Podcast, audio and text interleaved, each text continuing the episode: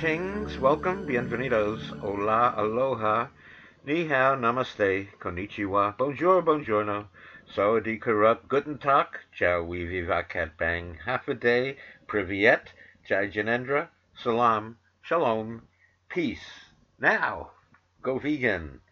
Peace how? Go vegan. As we've been saying 20 years now on this show, Go Vegan Radio with Bob Linden. So glad you can join me on this momentous occasion. Uh, no, not just that it's the uh, 20th anniversary of this show, the first vegan talk show ever in mainstream media. Um, no, um, what's momentous right now is that, well, if, if you've been listening to this show for any length of time, uh, some years back, I actually did receive a legal vote for president. A woman in Missouri who listened on Air America to my show, uh, I guess it was on a St. Louis station there, and she said, Well, as a vegan talk show host, by default, uh, I am the most pro life candidate imaginable. Well, as it turns out, that was actually the last legally counted vote in U.S. elections. So, what that means is that I am your new president. Congratulations to me.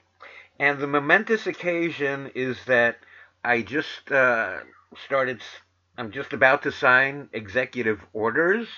I'm glad you're here with me for that. Uh, I have my first executive order right now, and it's that masks are mandatory. Whenever you are within six feet of meat, dairy, fish, eggs, and honey, you must wear a mask. Okay? So that is my uh, first executive order. And now let me go on to my second executive order, which is to build a wall. That's right, we are going to build a wall around all slaughterhouses, and we are going to build walls around the uh, axes of evil. McDevils and Murder King, Wendies and Kills Jr., Jack the Ripper in a box, uh, Chick Fil You get the idea. Um, these, all of them, uh, a risk to America, actually taking American lives by the millions over the years. So we are now going to be protected by a wall around all slashed food restaurants. And uh, already, I think that pretty much uh, makes me your uh, your best president ever. Okay, so there you have it, and just in time for me to take a nap. Okay, terrific. Um, actually, hard to believe it is really now 20 years of Go Vegan Radio with Bob Linden. It seems like just, you know, it was just uh, two decades ago that we started this program. And now uh, here we are at a place in time where it seems that we actually need a reboot. Civilization needs a reboot, you know, or a restart or a start over or a do over. Um, I think I think we can see now uh, that we we we've been doing things wrong. Let's admit it. Let's admit that we've done some things wrong to get us to the place where we are right now, and let's look at eating animals and their secretions as that that basic wrong that we're doing, and uh, the need to uh, to examine that very bizarre behavior that we herbivores, in which we herbivores engage. Well, not not we vegan herbivores, but the non-vegan herbivores uh, seem to be doing uh, seem to be doing the wrong thing. And you know, it, it, we're willing to to wear masks and destroy the economies of every country, shut down every every business uh, in the world. Um, you know, we're, we're willing to try that. How about now we try to go vegan? Um, well, let's not try. Let's do it. We can do it. I did it. I did it 37 years ago. I ate meat every day of my life, meat and dairy. I won a hamburger eating contest when I was 16 years old. I ate 30 White Castle hamburgers, um, and it's amazing that I, I live I live to tell about it right now. And uh, I would never have imagined that I would be the uh, first vegan talk show host.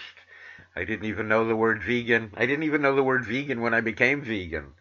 So you know, I was back in uh, 1971 in Queens College of the City University of New York, and uh, every Friday night, our friends would come over. We'd listen to music. I'd pick out the music because you know I was the disc jockey. I was the disc jockey on the college radio station WQMC, and I uh, I also had a career in music radio, uh, leading up to hosting Go Vegan Radio with Bob Linden and my animal activism. I was the program director at radio stations all across the country, from uh, Jazzy 100 in Washington D.C., Love Love 94 Miami, KAFM San Diego, The Sound in Seattle, oh, all places in between.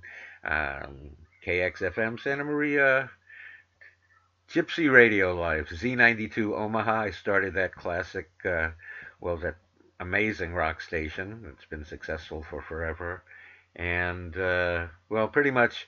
You you name the city. I was a program director uh, doing a music station there, and uh, I, I I knew I'd have to pay the price by uh, by what I've been doing now for the past twenty years, having to couch surf as I finance this uh, uh, uh, this uh, endeavor, this uh, this labor of love, this this radio show that's been on for the past 20 years, um, and in that 20 year period, it's been quite a vegan education for me to, I mean, really back back in college, Queens College, City University of New York. I'm 19 years old. Everybody comes over on Friday nights, and um, I normally cook the chicken dish every Friday night, a chicken with apricot glaze, and then one particular Friday night, I looked down at the frying pan and said, "This is somebody's body. I'm I'm I'm eating I'm eating a murder victim here. What am I doing?" And then I announced to everyone that I can't eat animals anymore, and they all thought I was crazy, and I became what I thought was the first vegetarian I ever knew, but I continued to eat dairy and eggs for an embarrassingly long time, uh, 13 years after that, thinking, well, chickens lay eggs and cows have to be milked, but I didn't really know about the cruelty and suffering and mass killing that go on in the dairy and egg industries, as the great vegan um, activist Cesar Chavez said, um, that if you're doing it for the animals and for compassion, you actually eliminate dairy and eggs first. But what did I know? It took me 13 years to come across some information about the dairy and egg industries, and once I found out, uh, I went vegan, not even knowing there was a word vegan. That was back in 1984. And, uh, you know, back in uh, Queens College, I thought I was making a quiet little personal decision. I didn't think that I would be a vegan talk show host or host major vegan events or organize vegan events or who would have imagined, right? Uh, but but here we are now, 20 years into this uh, this program, and I've come to the conclusion that going vegan solves everything. Uh, I never would have imagined that. I thought it was a quiet little personal decision I was making. Uh, everybody said, You're going to die if you eat like that. That was my I was engaged to a uh, butcher's daughter, and my future ex mother in law was saying, You're going to die if you eat like that. Um, and uh, hasn't happened yet so far. I mean, I've outlived my my father. Um, he only lived to 47. All of his brothers and sisters, all my aunts and uncles had heart disease. Um, and so I thought it was in, in the genes, in my family genes, but it turned out to be in the family diet in the diet of death, disease, and destruction. Um, so, um, and e- even today, I mean, the information is scarce. Um, so, uh, it is my obligation to do this radio program to talk about how it can help with human health, heart disease, cancer, stroke, diabetes, how it solves all of our um, environmental problems and issues, climate change, uh, deforestation, water scarcity, even um, extinction. It's the only, so this is the only way to end extinction, the only way to end uh, climate catastrophe. It's going vegan. So, and uh, for me, I'm I'm in it for the animals. I don't want them suffering. I don't want them imprisoned, mutilated, and killed. So um, the best way to save the animals is that we we all go vegan, and there's there would be no uh, commercial demand for them, and uh, the world becomes such a better place every time somebody goes vegan. So, uh, oh, and by the way, I should mention uh, coming up on today's program uh, this an, a momentous occasion because we have a, a, truly wonderful guest. Actually, we have a pretty darn good guests just about every show, and you can see, you can hear. Um, there are over 600 archives at goveganradio.com. Um, and uh, while you're there, please make a donation, support this program and vegan education, since uh, we're the we're, we're the only real voice in the media to uh, dedicated to saving billions and trillions of animals and uh, human health and the environment, uh, creating world peace.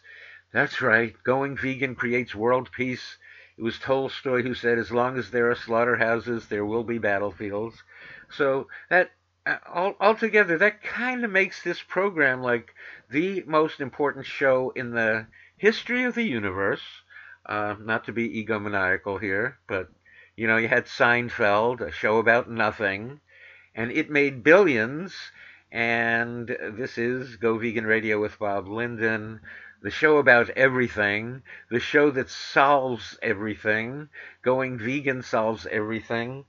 But uh, no billions here, no millions, even though there are many millions in the uh, animal rights industry, we've been misled into thinking things like uh, you know, cage-free egg campaigns and and enriched cages, and you know we've we've really been misled in a lot of ways, and the robber barons have stolen all the money that could go toward promoting the real cause, which is vegan education. So vegan education, and of course animal sanctuaries, right? So and uh, you get also oh, um, on today's program a wonderful guest gabriel Cousens, md coming up on today's program and we'll talk about, with him about a, a, wide range of subjects. I mean you know there is a mass depression going on right now. I, I don't think there's ever been depression to this degree on the planet uh, to the extent that it is now and uh, could could be, could there be uh, could going vegan solve that too? Well, well let's talk to uh, Dr. Uh, Gabriel Cousens about that uh, coming up on today's show. Um, I mean, look at how important the show is in in, in terms of you know there's there's a, a pandemic, an epidemic. Um, oh, not not just the coronavirus, but also you know, talking about, let's say, uh, heart disease, cancer, diabetes. Well, on the show in the past, go to the archives, listen to our shows with Dr. Caldwell Esselstyn, who says nobody has to have heart disease. It's all related to diet. And then uh, Gabriel Cousens is one of the pioneers in healing type 2 diabetes. So uh, we have a, a pandemic and epidemic of diabetes, and yet that can be solved, cured, healed within about three weeks. So uh, we'll we'll talk to Dr. Cousens about that. We talked to Dr. Neal Barnard about that uh, recently too. He wrote a, book on diabetes. Uh, Gabriel Cousens has a new book, which we will discuss. We'll also see what he thinks about wearing masks. Uh, you know, uh, we'll get uh, Dr. Cousens' opinion of wearing masks. I see that uh, Dr. Ouchie Fauci uh, is telling us now that maybe it would be better, uh, better to wear two masks. Um, but if, if two masks are better than one, why not 10? Why not, like, we just walk around wrapped in cellophane, in, in hazmat suits? Um, and, uh, well, remember my new executive order. I am your president, by the way. Um, and uh, the executive order is, you remember? Right? I just signed it, okay? Masks are mandatory whenever you're within six feet of meat, dairy, fish, eggs, and honey. Don't forget. I'll get the National Guard out there for you. If uh, now, um, Dr. Ouchie Fauci, who is like America's number one doctor, right? Um, what's interesting about him is that I saw him interviewed by one of the. He was talking to one of the Cuomo's out there, and um, Cuomo said to Fauci, "You know, you're spending so much time in Washington D.C. You know, what do you miss about New York?" Um, if you haven't noticed, uh, Fauci and Cuomo both have uh, incomprehensible New York accents. Um, I have a comprehensible New York accent because I'm from New York City, but I went to broadcasting school to try to learn, you know, how to disguise it. So you understand me, right? You, yeah. Okay. But anyway, so um, what Fauci said he missed most about not being in New York were Nathan's hot dogs and pastrami sandwiches. Well, you know, hot dogs and pastrami are um, both classified as uh, carcinogens by the World Health Organizations, which uh, Dr. Fauci um, supports. They're the processed meat. Processed meat is classified as a human carcinogen by the World Health Organization, which also calls uh, red meat a probable cause of cancer. But so you have America's top doctor here um, saying that what he misses most about being in New York City is eating carcinogens. So I think I think we need a, a bit of a, a, reboot.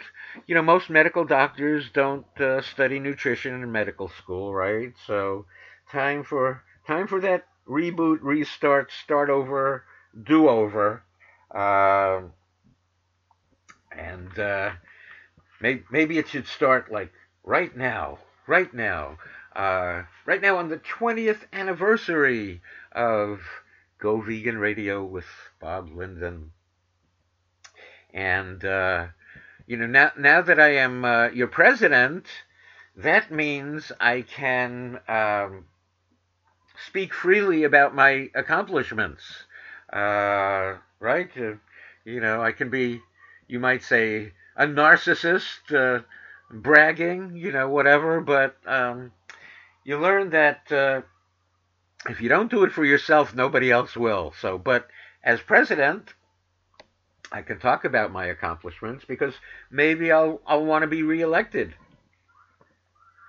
Um, and you know, so and the accomplishments I I hope are always uh, in the cause of uh, serving animals. Um, no, not with ketchup, but you know, serve, serving their cause, saving animals, uh, and uh, therefore impacting human health and world hunger and the environment, uh, you know, solves everything. Going vegan solves everything.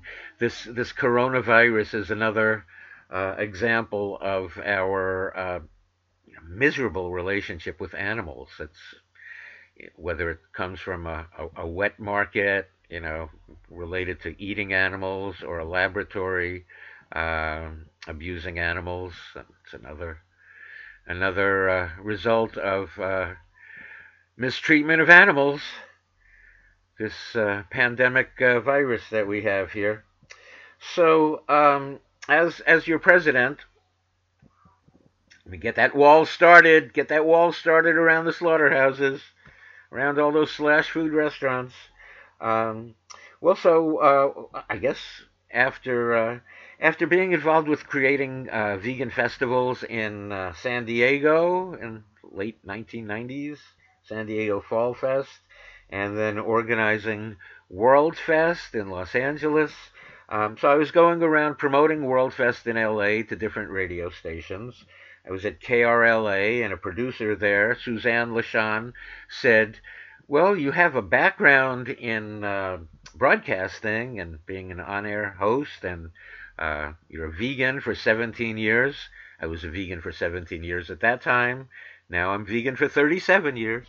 Um, and you're all involved with animal issues. You need to be doing uh, a vegan animal rights radio show.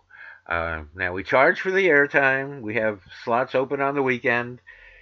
Try to see what you can do about getting some advertisers, and uh, and I did. I got on the phone and was able. I got in enough trouble to financially support the launch of this show in late January of 2001 on KRLA, and then uh, we uh, quickly were picked up by radio stations in San Francisco, KYCY, which was the CBS affiliate, and have a long history on San Francisco radio stations, The Quake and Green 960, and a long history on LA radio stations, um, including uh, K Talk and K Time. KTLK is part of the Air America radio network, and uh, been on uh, the well, liberal a liberal network like Air America and conservative stations, conservative stations like uh, the, even the GCN network, which uh, hosted uh, Alex Jones. I think they put my show on to make Alex Jones look like the normal one. It's like, look, here's a vegan. Isn't that crazy? He's talking about not eating meat, dairy, fish, eggs, honey. Isn't that isn't that crazy?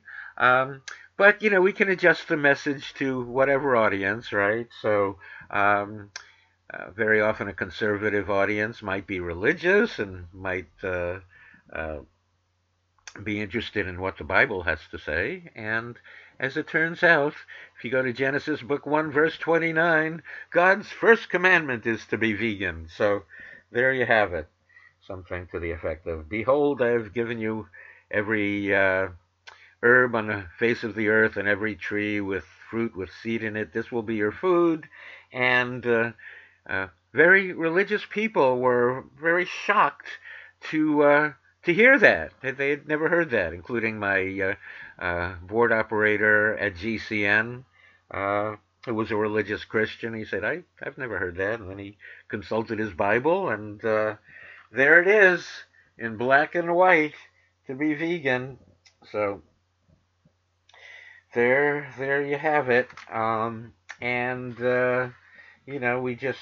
Oh, and also, um, a woman in Los Angeles heard me talking about that on air, and she said she practically uh, drove off uh, drove off the road hearing it on a radio station. Uh, she was a Seventh Day Adventist, and um, they seem to be the Christian vegetarians, or really more, much more toward vegan now and uh, she called me. She invited me to her church. I brought my uh, world famous garbanzo dip, and everybody fell in love with me. They forced me to cook for church events, and uh, you know, part of part of this vegan life that I've had is that I've had to couch surf to support this uh, this uh, talk show habit. Since it's been like a, a vegan infomercial where I've had to pay for airtime right from the start, uh, since the start on KRLA and pretty much every station after that on the Air America radio network. I think I was the only uh, paid paid advertiser on Air America. They they uh, they went out of business fairly quickly there.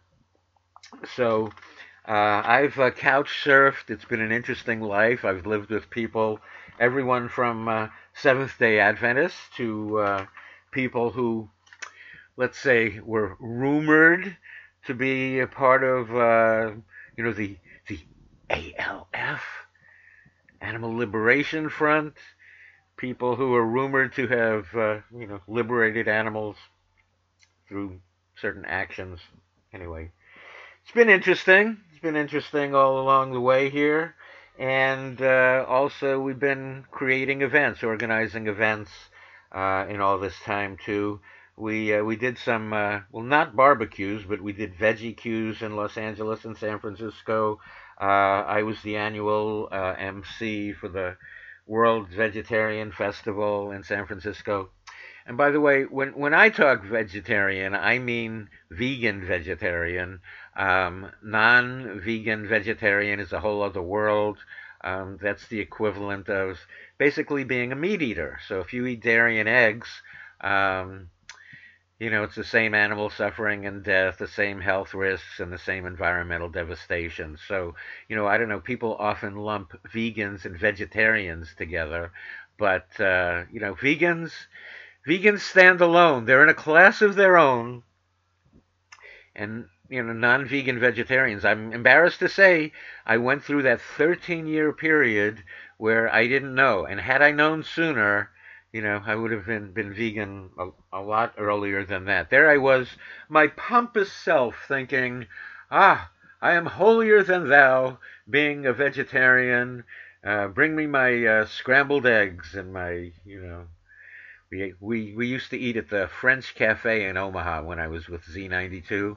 All the big rock bands came to town, so you know I'd go with Journey and we'd go to the French Cafe and we'd be uh, non-vegan vegetarians. Not not quite, you know, fulfilling the action. You know, our, our thoughts were in the right place, but not quite there. Going vegan accomplishes what going vegetarian wants to accomplish, right? So, and often the word vegetarian has meant vegan to people, but you know, everything gets compromised, and so the dairy and egg industries laugh all the way to the bank with, uh, you know, non the concept of non-vegan vegetarian, and uh, and the egg industry laughs all the way to the bank with uh, the concept of cage-free eggs.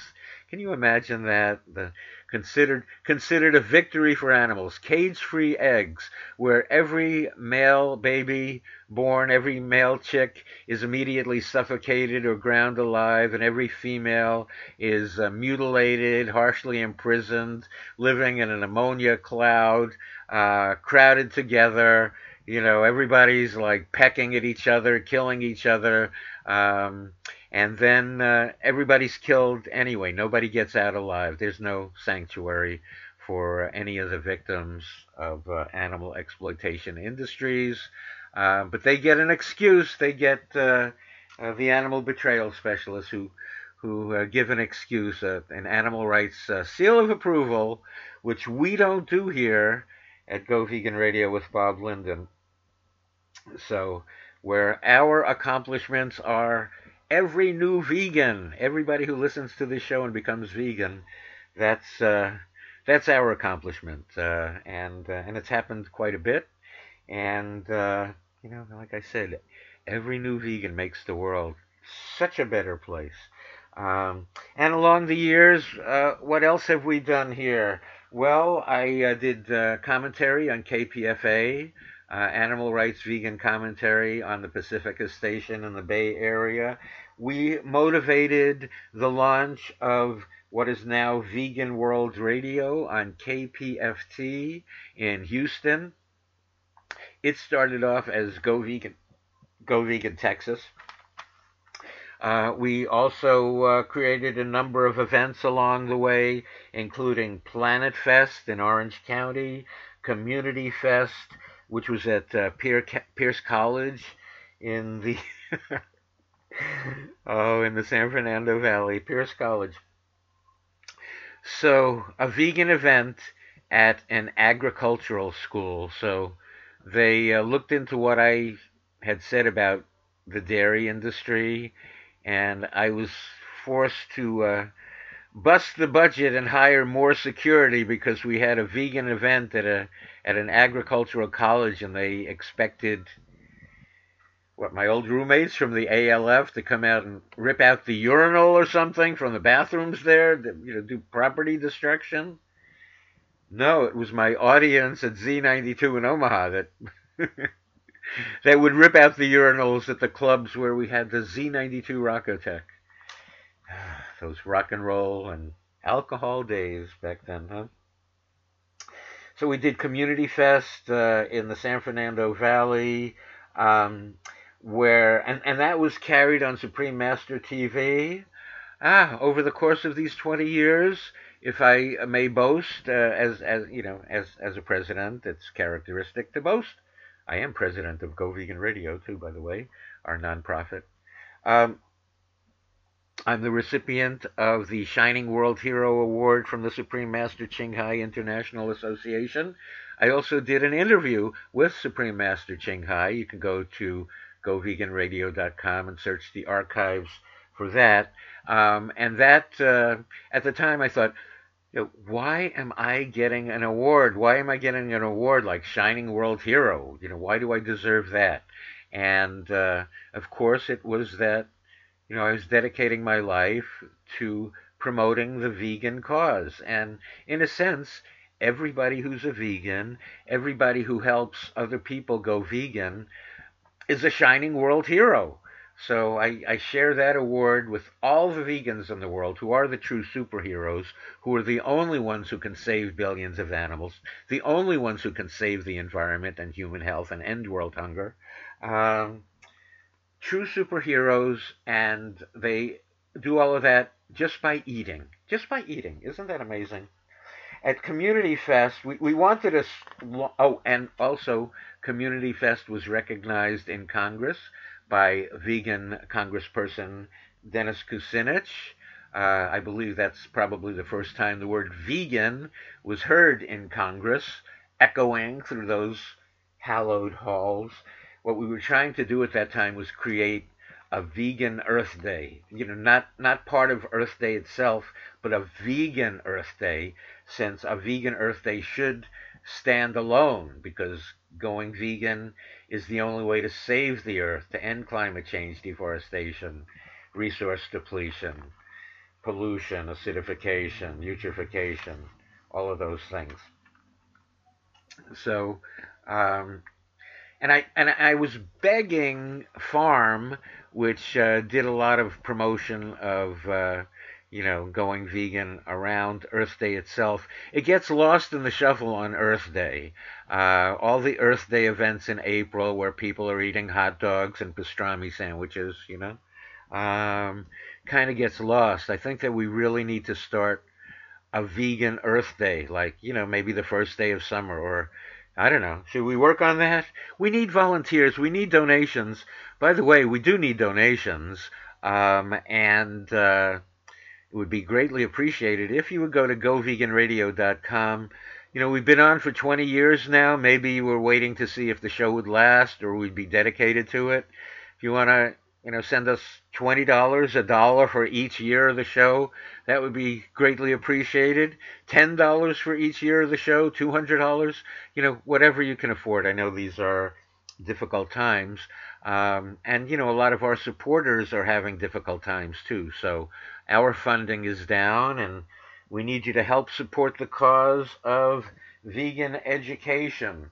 Uh, and we've had so many wonderful guests on this show, and so many interesting subjects. Uh, you know, um, and again, also, you know, in a sense, having to restart, reboot, you know, do over our lives, maybe eliminate eating and wearing animals.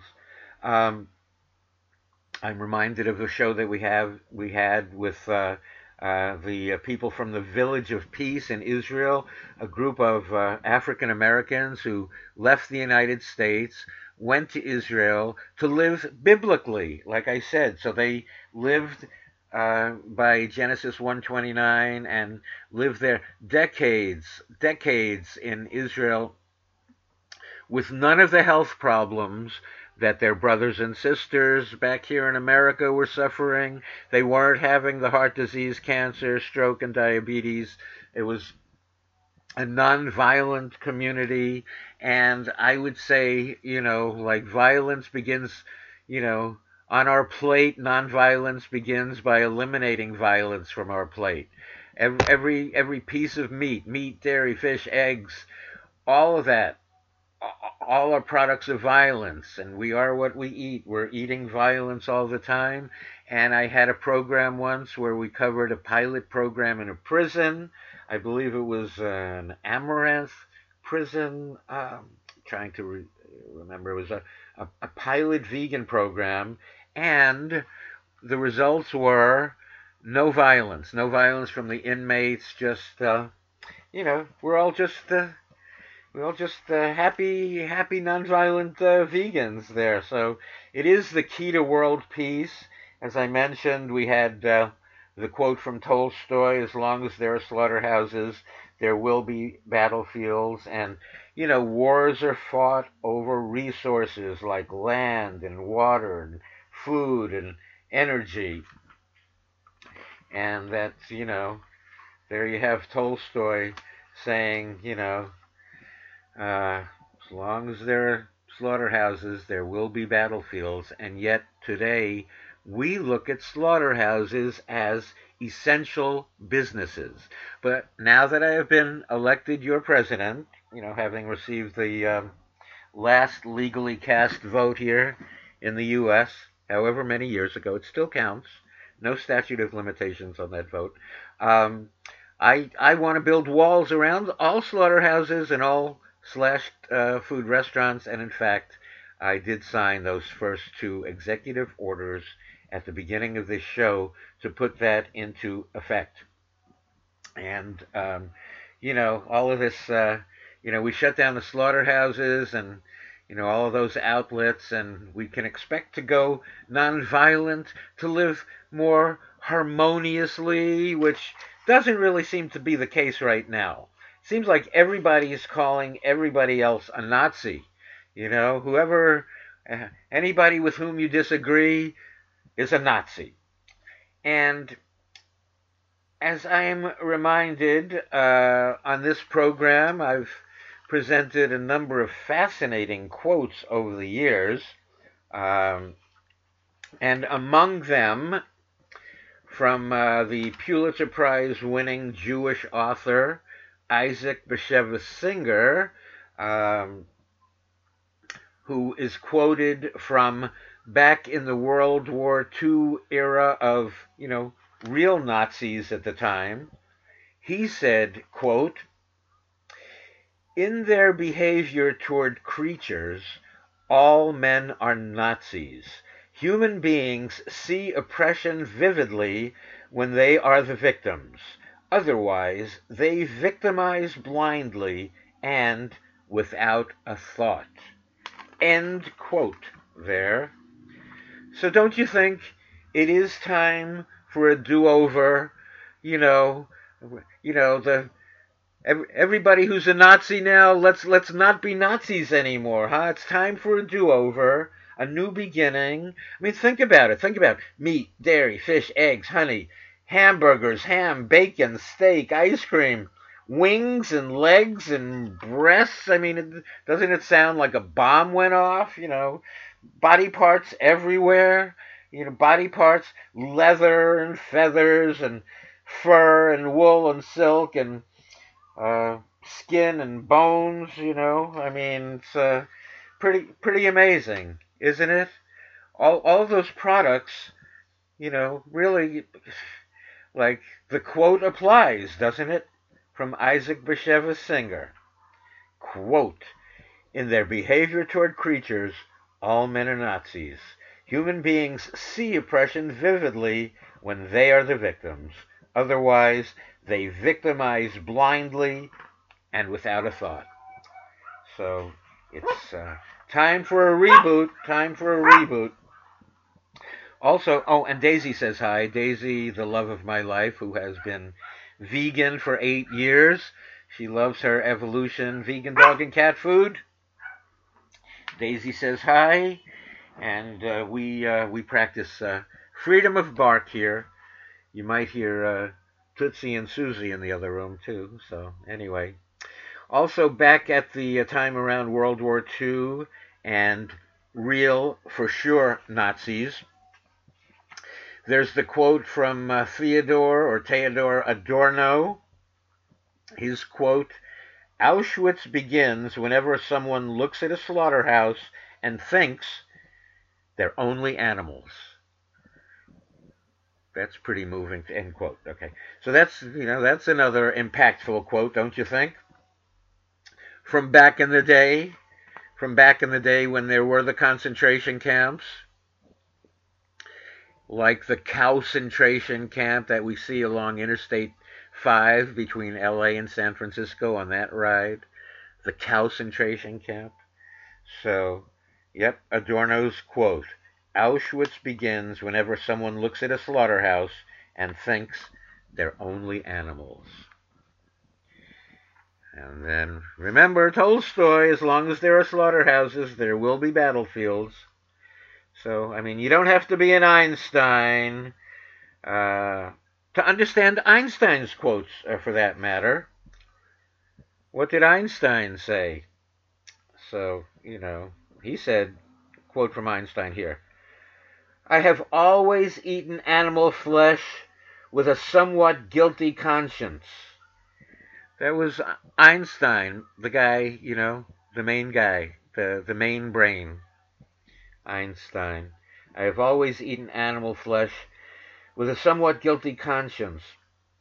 And then another brilliant quote from Einstein. Quote, Nothing will benefit health or increase chance of survival on Earth than evolution to a vegetarian diet. He meant vegan. He didn't, you know, he, may, he, he could have said strict vegetarian diet, but the word vegan was not popular back at the time of Einstein. And yes, Einstein was a vegan, you know, toward the end of his life. And then, you know, you always have the naysayers, right? Um, the trolls who say, oh, Einstein was a vegan toward the end of his life, but, uh, you know, his uh, E equals mc square thinking came earlier when he still ate meat. But, you know, he was he wasn't smart enough then. He he got smarter with age, and that's when he decided he needed to be vegan. So anyway, uh, here we are for the cause, and uh, uh, to continue uh, to produce this uh, this talk show, the very first vegan talk show in mainstream media. Now our 20th anniversary. Um, continuing this as a commitment to animals. That was the promise I made that I would keep this going um, as long as I possibly could, and the, that promise I made to to animals. Um, and um, we continue this uh, this this most important show um, in the history of history, as it turns out to be. Who would have thought it? So, you know, I mean, when I was joining the GCN network, it said to me, you know, like, we've never had a, a food show on, uh, you know, on this network. And I thought, this is a food show? This this isn't a just a food show. This is this is the show to save billions of animals, human health, end world hunger, save the world from extinction, save the planet. Survival of life on Earth depends upon our mission our cause, what we are doing here. Who would have thought that? I wouldn't have thought that when I made that quiet little personal decision back in college. I thought I would sit in a corner and eat a salad and who would anyway. And now here I am with the conclusion that going vegan solves everything and that every new vegan increases our chance for peace. Every new vegan increases our chance to overcome climate change, deforestation, water scarcity, disease, world hunger, extinction. If I repeat it, it's only that you're not going to hear this anywhere else, right? So, might as well. I'm trying to make a point here. Uh, every new vegan makes the world such a better place. So, in this time for a planetary do over or makeover, how about it, huh? You know, time to go vegan? What do you think? As I've been saying now for 20 years on this show, And as I've been living for 37 years, the best decision I ever made in my life. And if I can do it, you can do it. We know something's wrong. Uh, we can make the changes. We've, uh, you know, and uh, yeah, and let's end our uh, hostile, miserable relationship with animals. We we now know what misery is, and we we cause the animals such misery, and we are what we eat. So, time for a do-over. Um, and if you can find it in your heart and uh, in your wallet uh, to donate at this time, it would be greatly appreciated. Help us continue this course in vegan in uh, vegan education. Um, so um, so that we can continue doing you know what we do. Also, in the past, we did produce the World Vegan Summit and Expo, one in LA, one in the Bay Area, and a lot of great presentations from that are available on uh, youtube.com slash go vegan radio youtube.com slash go vegan radio i don't seem to mention that channel a lot. I don't seem to why why don't i don't self promote that much but i'm starting now as your president as your egomaniacal president. Um, youtube.com slash go vegan radio a lot a lot of great material there. We also just recently produ- uh, produced uh, well, over the course of the past few years, we've produced a number of reggae vegan festivals.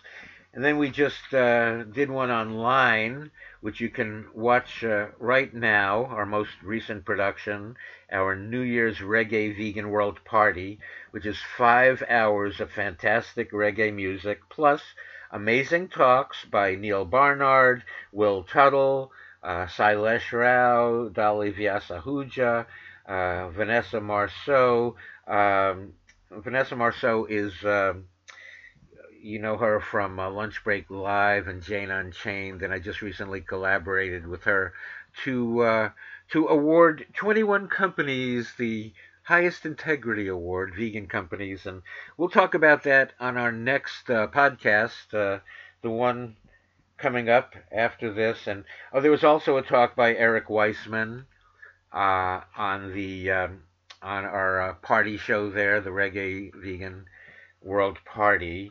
Uh, Eric Weissman of uh, Evolution Vegan Dog and Cat Food. And uh, so to to see that party, enjoy the music and all the speakers, you would go to go dot goveganradio.com slash party. That's go dot goveganradio.com slash party. And to donate to our program and to listen to over 600 archive programs, including there's a great one there uh, with our next guest, Dr. Gabriel Cousens, coming up next on the show. Um, so you can donate and hear uh, all the archives at goveganradio.com.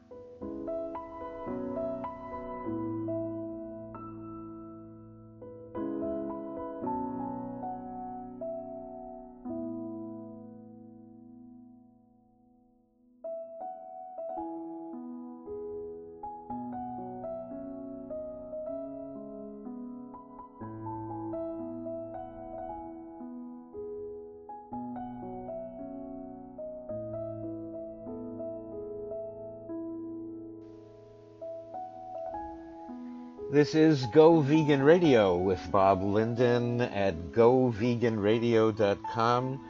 We are commemorating our 20th anniversary as the first vegan talk show ever in mainstream media, uh, starting in uh, early uh, 2001 on KRLA in Los Angeles, and then onto stations in San Francisco, the Air America Radio Network, uh, all sorts of uh, great great networks and places to hear us now doing the podcast thing. And, uh, you know, at goveganradio.com, um, there are over 600 archived programs there.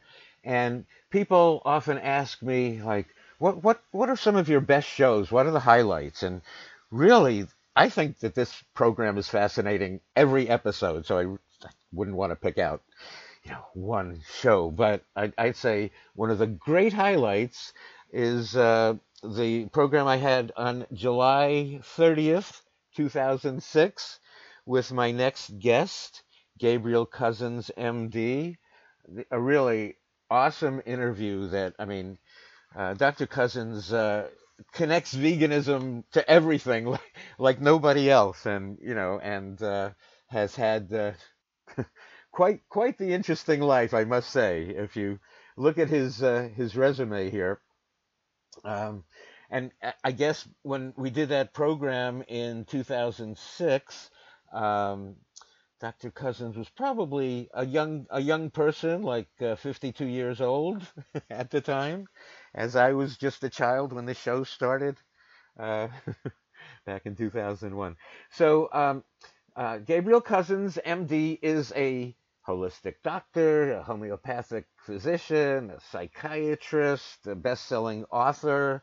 His books include Spiritual Nutrition, Conscious Eating, Rainbow Green Life Food Cuisine, Sevenfold Peace, Depression Free for Life.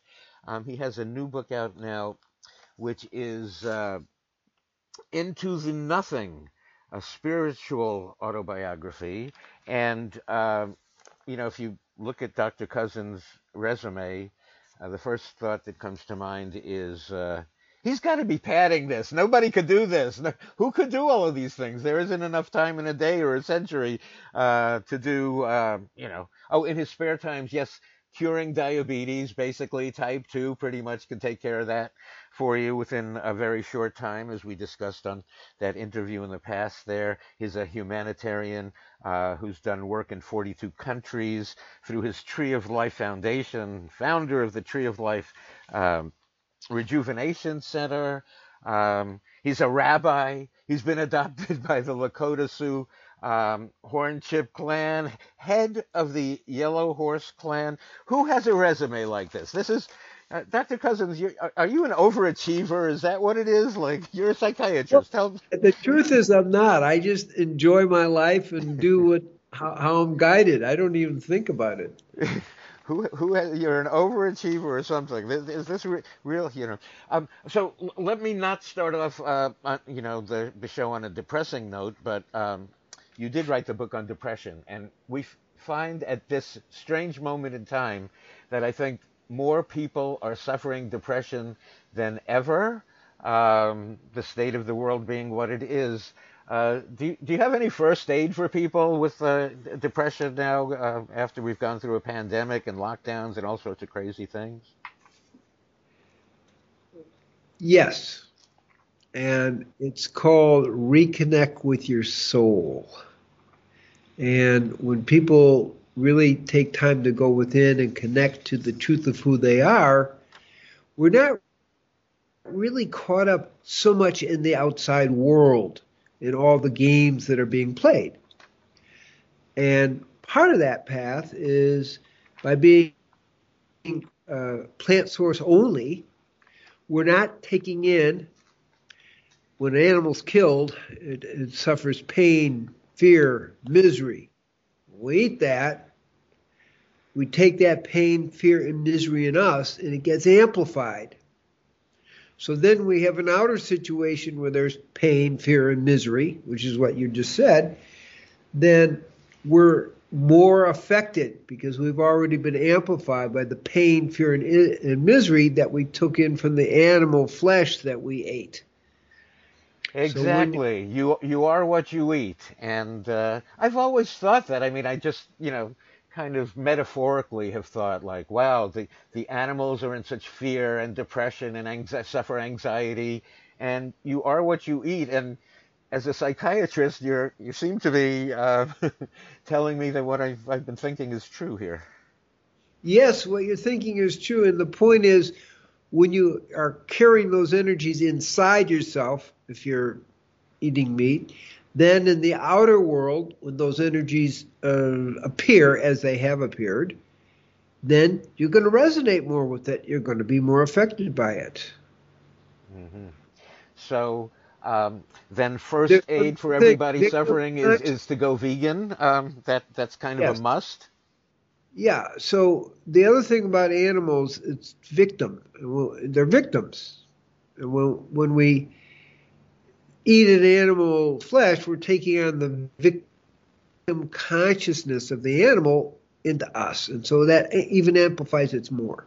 So yes, being vegan uh, lessens that kind of uh, victim consciousness, pain, fear, and misery. Yeah, hmm. I will say that. Okay. Well, um, that's so, a new thing. I don't think people have thought about it quite that way before, but that's uh, it's that there's some truth to it. Now, there's another thing. If you know today, people are freaking out, right? Yes. So much input, so much confusion. So when an animal's killed, it has this pain, fear, and misery, but also it's the energy becomes very chaotic. And we're taking that chaos into us, and that's also amplifying uh, our consciousness. Uh, the the chaos is being amplified because we're taking on the chaos of the animal. The chaos uh, and the and the confusion that's going on with uh, the animal. Yeah. Uh, and, and, you know, it's it's like lifelong with animals. It's you know, it's uh, torture, imprisonment, uh, misery, all their lives. It must really build up, and then and then in the end they're killed. So. Um, See, the imprisonment is very important because what people are feeling is this a little bit of a sense of impending imprisonment, first psychologically, but then take it a step further. Oh, you got to take a vaccination. Oh, you have to do this. You have to wear a mask, which is kind of a shutdown thing. When we know very well, let's just say there's over uh, 14 studies that show masks make no difference in terms of uh, protection or uh, spreading the disease. And that's a pretty important statement. And uh, at least 10 of those studies were done uh, in, in, the CDC's own research. Uh, mm-hmm. Well, aren't the, the virus particles too small to be filtered by masks, basically? So. Well, it's kind of like having a a, a fence on, out on the prairie, right? Big squares, six inch squares, and thinking it's going to stop the mosquitoes from getting through. That's a good analogy. That says it. yeah.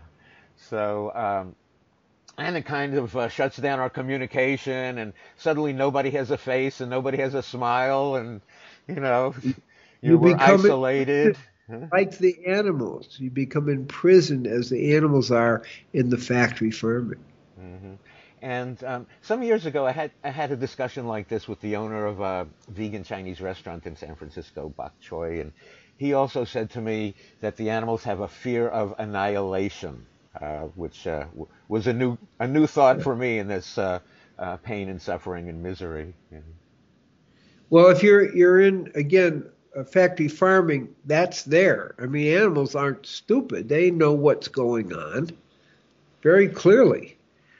Uh, right. Factory and, farms or, or family farms or any farm that kills animals, right? So yeah. So w- where I lived uh, before we moved to Israel in uh, Patagonia, Arizona, at the bottom of the hill, there were uh, these cows were clearly marked with the tags in their ears for you know slaughter all night long.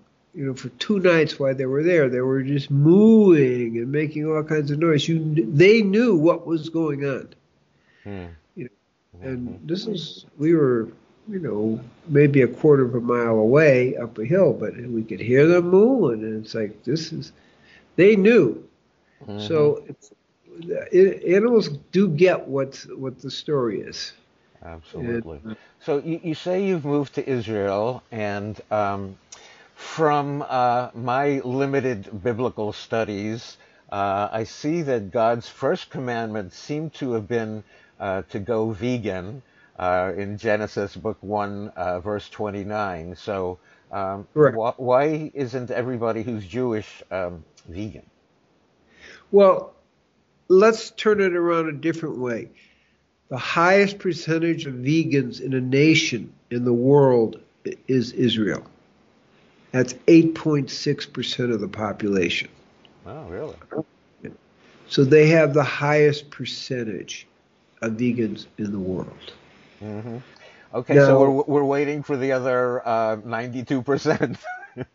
right, but, but but it's going that way. When I first began to come here, 1967, uh, there were hardly any vegan restaurants. Now, and, and uh, I don't want to say I'm responsible, but there was a, I did a lot of teaching, and over the years, lots and lots and lots of vegan restaurants. I believe uh, Tel Aviv has more vegan restaurants than than New York City.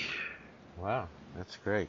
Uh, by the way, I am trying to take credit for the vegan revolution doing this radio show for 20 years. So um, uh, I, I, i will gladly take credit for the worldwide movement, which you know, really, it is, it is amazing. I mean, it is a, a, massive movement and the, the way to be if, if we want to, you know, save our health and the animals and the environment.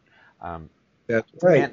so, uh, so to, your new book, um, and we, you know, there are so many topics all over the place uh, that we can address, but uh, since your new book is uh, into the nothing, a spiritual, a spiritual autobiography. I mean, um, talk about a spiritual journey. Um, literally, talk about a spiritual, the, the spiritual journey that, uh, you know, yours. So, my spiritual journey began when I was one year old. I had TB. This is 1943. Okay, they didn't have a cure for TB. They didn't have medications for TB, and it was basically a death sentence. Somehow, with my mother and father's love and a few other things, I made it through. Okay? And that was where I began the spiritual journey and the mystery of life and death, because I was faced with it. And as I evolved, I when you when you were faced with it, like what? How did you feel it? Did you? I mean, how, how are you facing it at, at one year? Are you facing? Well, if you you know you have parents who are concerned, thinking you're going to die, you pick it up. Mm-hmm. Mm-hmm. You know, uh, did I consciously know it? No, that that wouldn't be true. Did I feel it? Yes. Mm-hmm. Okay. And did my parents share it with me as I grew older of how happy they were that I was alive? Yes. Okay. Uh, so that that's more, uh, you know, how, how how I felt it, and then how, how I was told about it. And I began seeking the mystery of life and death. Okay, what's the secret of, of uh, the death? What's the secret of the soul? And in nine, and then at the age of 33, shortcutting a few things here, but getting right to the point, I uh, was receive uh, Shaktipat, so the waking of the spiritual energy of Kundalini from Swami. Wait, wait, you just jumped 32 years, but I, I saw in, in, in the notes here uh, regarding your book that you did have some sort of uh, spiritual experience uh, playing football too, so which probably came before. Um, before. Yes. Yeah. so I always I'll, I'll I'll go back and I think that's fine. I'm really happy to talk about. It. So at the age of mm-hmm. four, I knew I wanted to be a doctor. Okay, I didn't know why. No one in my family had ever been a doctor. Um, in fact, my family came from uh, uh, Bialystok, which was Russia then, but now Poland, and we were bakers. Okay, although I'm not much for bakery goods, but okay, and so at the age of eight, I began kind of having some visions of uh, spiritual beings. I didn't know what they were. And then uh, at the age of 16, my older brother was killed in a car accident, and I began meditating. And uh, in his bedroom, I spent a lot of time spontaneously meditating. Nobody taught me, but I built a heart lung machine. And then that's in the 50s, and that was fairly rare. Uh, and won the state science fair, but I was doing it to recreate life. So one of the themes is how do we recreate life rather than celebrate death? That was a, a key. And of course, vegans are celebrating life, not death, in their in our diet. It's so um, funny. You you built a heart lung machine for the for your science fair. Um, I, I went to Stuyvesant High School in, in New York, which is a math and science high school, and I think at our science fair it was like the uses of rubber, and I turned you know something into latex into like like an eraser or something. There you are with a heart lung machine, and I I came up with a pencil eraser um, well, my science fair. that's also good. I wasn't doing it for the science fair. I was really doing it for my own healing, to be honest with you. But it's an um, amazing um, uh, task. I'm going to build a heart lung machine. I mean, that's like you know, high ambitions, right? So, I'm I'm going to come up with a pencil eraser. Okay. And, Sorry, and, I interrupted. no, no, it's good sense of humor. I love it. But I was creating life, and and really, when we look at plant-based diet, we're we're creating life. We're not creating death. So that's a, just a subtlety there. Now, I wasn't vegan. I was raised Chicago, stockyards, um, meat at most meals. So it wasn't in my, my consciousness. But uh, as I evolved, I uh, got more and more into meditation as a result of my, uh, really by my brother's death. Um, and in 19, and then when I was 33, we're back to that here. Uh, and again, I wasn't vegetarian. I was marginally vegetarian. Okay, not really vegetarian. Um, and meditation at that time meant what to you? Like, what what did that mean to meditate? What did you? well, I was formally meditating. I was sitting and meditating, you know, uh, different systems. But then I met Swami Muktananda 19, you know, when I was uh, 33, and this is where I became vegan, and I'll, I'll explain it. I was, um, after receiving the spiritual energy uh, that awakens the, the the kundalini or the uh, consciousness energy in, in me. I, I went into the nothing for the first time in my life, where I disappeared beyond the mind. When I came back into the mind, a little voice rang out and said, You should learn to eat in a way that supports the Kundalini.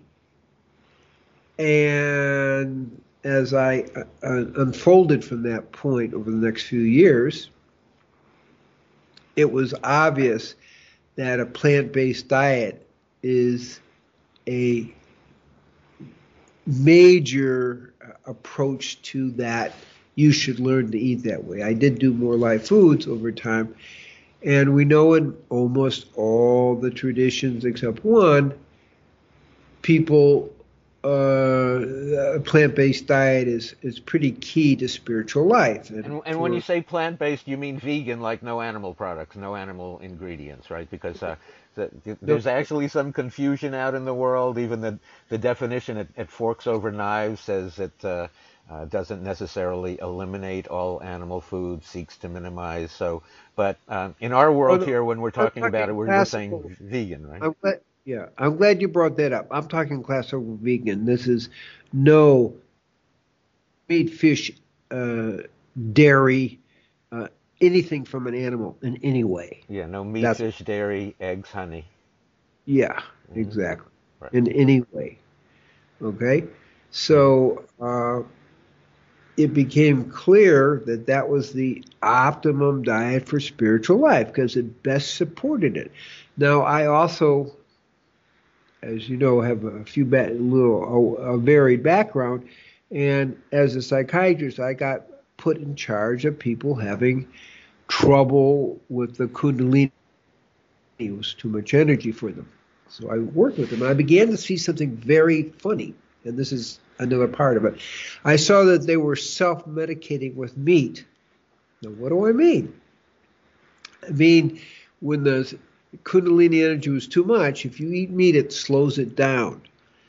And part of the basis of my first book, which is Spiritual Nutrition and the Rainbow Diet, was okay, I get it. If you're eating meat, it slows down the flow of the Kundalini, it blocks it. So then the next step it, it blocks a, like a life force. You're, t- you're saying, right? Is that or Kundalini? You, you define as uh, it's a spiritual life force. Okay. And it flows, we have what we call 72,000 nadis, which are channels for the spiritual energy. Okay, it, it's, it's a more subtle body. And those channels, the central channel called the Sushumna, is where the main Kundalini flows from the base of the spine and into the whole body, but also into the head. Now, I saw that people who felt too much energy, they would eat meat and it would act as a sludge to the Kundalini energy. And that was a direct clinical observation, clinical observation for why in many of the great traditions, except one, the recommendation for spiritual life is primarily a vegan diet. Some people are vegan, some people have a little a touch of dairy, uh, you know, before vitamins were available, you needed dairy for B12, but we were post that. And so it became very clear that this is the diet that best supported the movement of the spiritual energy called Kundalini. So that's what I began to recommend uh, and, and, teach because, okay, this is not blocking it. Now, it, first it's a sludge, but also it takes the energy of death in, deep into your system, into your what we call chakras, into your nadis, which are how the spiritual energy flows, and literally blocks it. And I saw that's what people were doing. People felt too much. They spontaneously began to eat meat to block the flow of the spiritual energy. Now, I'm not, I, and I, I observed that and said, oh, okay, so the other thing must be true. If you want to amplify the flow, if you want to become a superconductor of the spiritual energy, fine, go vegan. And a little more, you know, go live food vegan. So it that's how I really got on to this, you know, learning myself that that worked, but also it's clear that it supports the spiritual energy because you're not taking energy of death, you're not taking food that's heavy, um, I mean, there are many problems with a, a meat-based diet. Yeah, it, it does seem so strange to think that one can get nutrition or life from death like that. Eating eating death. I mean, people are basically on a death diet. You know, it's like yeah, not very appealing sounding to me. So, uh, well, but imagine the brainwashing it took, right? I mean, or have you imagined like what gets people to eat something that they should find so repulsive, you know, naturally repulsive? Well, growing up in Chicago, you know, holding right, the stockyard, right, right. Yeah, yeah. would even think that that was an issue. It was just uh, what you did. It's what your parents put we on all your did. Plate. We all did. Most of us were not born vegan, right? So yeah, uh, and I certainly didn't come from a vegan, tra- you know, tradition. Um, yeah, I, I didn't either. Exactly I, I, was in point. college and I looked down. You know, I, I was I was cooking chicken and I saw I saw a body there and I said, "What am I doing?" You know, you know, and I, I, I you know, I saw the body. I, I said, "I, I can't eat animals anymore." So, um, I became the first vegetarian I knew in college in New York City. Um, whatever that cool. meant, because I, you know, didn't know about dairy and eggs, which you know should should have gone at the same time had I known better. But eh, you know, Right. We we, le- we so learned along the way.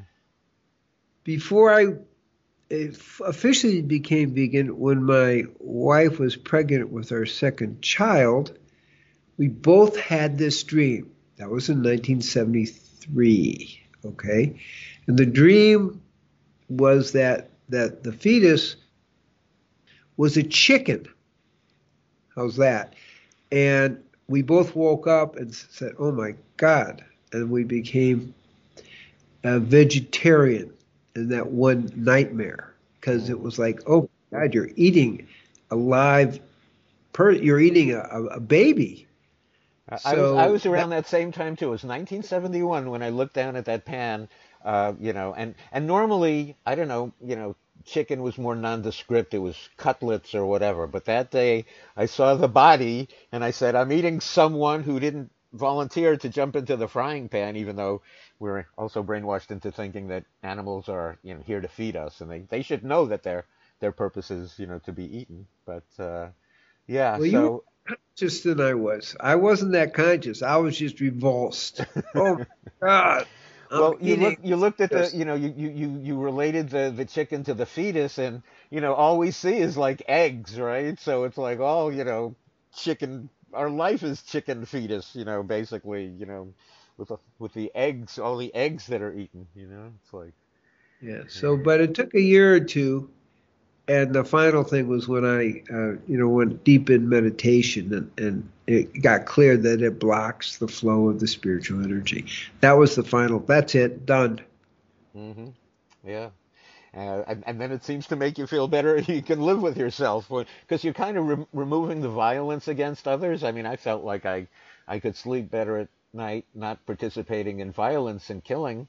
Um, even though everybody was telling me I'm going to die if I eat like that, what's wrong with me? But uh, you know, it was like yeah, it was very strange in those times. Very strange. Very strange. Yeah, it wasn't Every, like it was here. But you were more conscious than I was. I didn't really have that thinking about violence or anything. It was like it was just the revulsion of eating a fetus. Yeah. Well, well, I was at Queens College, and uh, everybody came over to my house, my apartment on Friday nights, and I cooked the same chicken dish every week, like chicken with an apricot glaze, and it just was that one night where it, it wasn't cut, you know, it wasn't a cutlet, it was somebody's body. I mean, there was just no denying the leg, the thigh, and it was like, well, somebody died for me to be eating and probably didn't volunteer.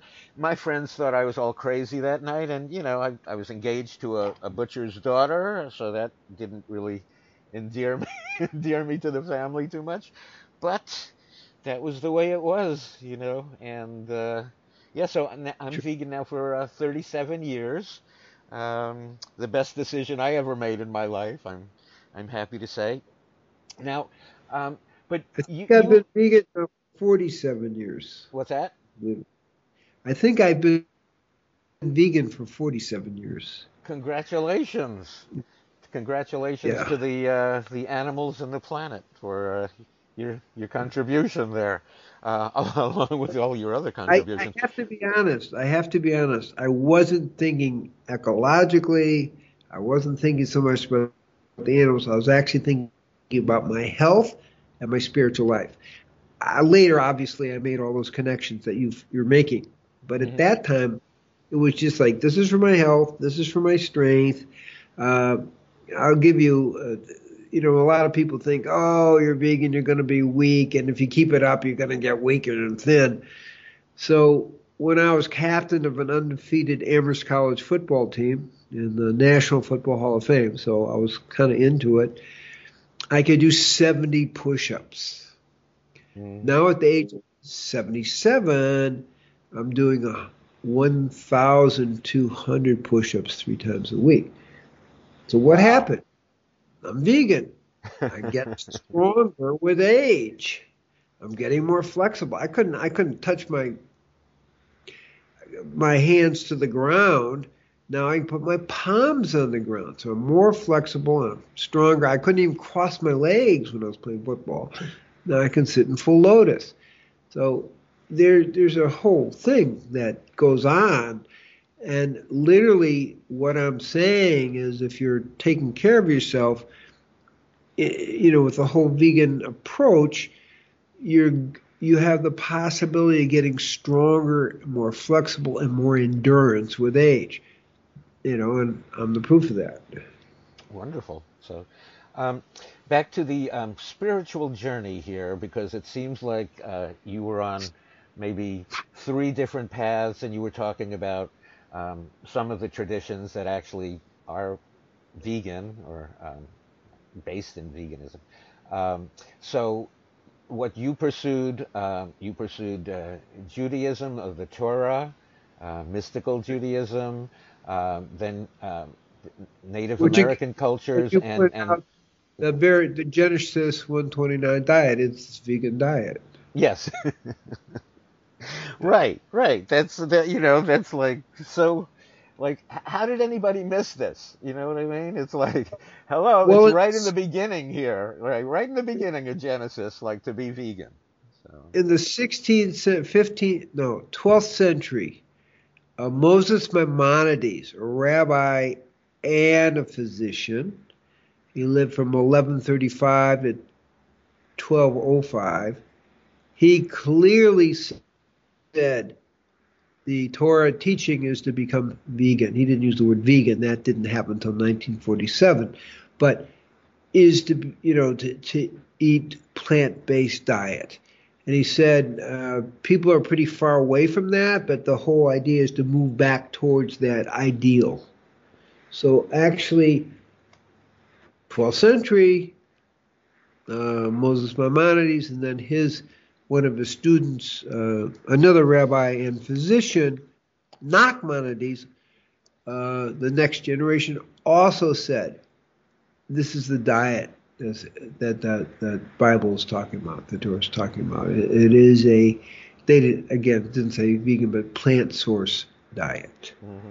Well, they, they might have said uh, uh, Ital if they would have gone to Jamaica in the 1930s. So the decade even before before the word vegan came in the 1940s, uh, uh, uh, Jamaicans, the Rastafari culture, was going vegan and calling it Ital, taking the V off of the uh, off of vital. And their oh, thinking also is. Um, you know that you can't feed the life force, which they call livity, uh, you can't feed that death. You can't feed, you know, meat, dairy, and eggs um, to the life force of livity. So we maybe maybe this show I keep saying maybe should be called you know Go Italic or something because uh, uh, the word ital came before the word vegan, and uh, I'm sure at the time of the writing of the Bible I don't know, you know, like why didn't it come to God at the time? Like here, instead of my saying like, uh, you know, behold, I've given you every plant on the face of the earth and every tree with fruit with seed. Why don't I just call that vegan? You'll all get that, right? So. I mean, it couldn't be any clearer what was being said. And, right, exactly. Yeah, this will be your food. Period. End of sentence. And along comes, you know, kosher meat and uh, pastrami sandwiches and Jewish delicatessen. So I mean, yeah. that's you know, that's. But the Essenes, the inner core, were vegan. Mm-hmm. Okay. Mm-hmm. So there were people who followed, and and again, in the Jewish world, you have a very high highest cultural percentage of any group in the world. Now, in India, there's for, about 40%, but they're not necessarily vegan. Okay. Mm-hmm. They call themselves a, vegetarian. They're basically lacto um, or lacto vegetarian, right? right. So, um, yeah, but if the cow is sacred, look at what's happening to the cow, you know, and even in India, you know. Yes. Um, so yeah, so um, but there's there's the long um, history of uh, compassion with the Jains uh, and concern for animals, yes. and uh, yeah, so um, so we have to ask the Jains to go vegan. We have to ask all Jewish people to go vegan. you know, it's um, so. So did, did you hit upon the Jewish mysticism part, or um, was that? Uh, oh yes, yes, for sure. And I think you see more of it in the Jewish mystics because they know on a kind of deeper level that eating meat and death doesn't support your kind of mystical spiritual path very well. Mm-hmm. Yeah, and then there, uh, you know, you have uh, a long relationship with uh, Native American culture. Yeah. Now, what most people don't know, and I ran across two Native American researchers, is that, and this is a really wild thing, but 95% of their diet. No, I didn't say it right. 95% of Native Americans originally were actually vegan life fooders. 95% of Native Americans were originally vegan. Yeah. Now, here's the thing, right? You have the Plains Indian, Lakota. I mean, they hunted buffalo, but a lot of Indians didn't live on the plains and didn't have buffalo. Mm-hmm. So it's interesting, as again, I, I met two different researchers over the years that make that point. Mm-hmm. Um, I'm trying to think. Uh, let's see. I had a guest. Was it Rita? I'm trying to remember her name. She was. She wrote an article on uh, vegetarianism and uh, Native Americans, or she called them Indians. I, I don't know. I don't know what uh, what term is supposed to apply. First Nation, Native Americans. Native Americans. They were native to America. You know. hmm Although, but I'm saying like, but America is named for somebody European. so, Oh yeah, yeah, yeah, yeah. So, so I don't know. But you were uh, actually Well, we Uh, call it Turtle Island. Turtle Island. right, right, Turtle Island. So, and but so, but you were actually adopted by the Lakota Sioux uh, Hornchip clan, Yes. head of the Yellow Horse clan. Now, how how does a rabbi? so- how does that happen to a rabbi and a psychiatrist? And Well, I wasn't a rabbi yet, are. but I'll tell you, I'll tell you how it happened, and you'll, you'll appreciate it. So, the Sundance, it's a four-year commitment. You dance four days without food and water. so, of our group of 70 or 80 people, I was the only one to go without food and water. So, But did you Uh, say you're, you're supposed to go without food and water for four days? Is that what you said? That's the, Correct. And I was the only one to be able to do it for four years. So what happened is my Sundance chief uh, was very And for- for four years. To, to clarify, you did it for four days, but once a year for four years, or like what? That's what That's right. That's right. That's right. Once for four years. Then you're dancing, son. So my Sundance chief. In the last year, I was what we call Eagle Dance, which means I, I won't go into the whole. Well, you have hooks in your chest. That's part of the thing.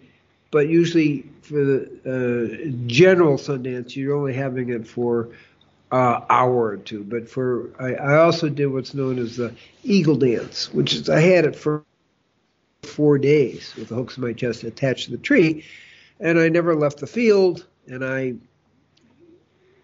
I was the only one the really to go without food and water. I stood for four days, and uh, they they really appreciated that. You know, they like courage and stuff, and um, so I got adapted. I didn't ask.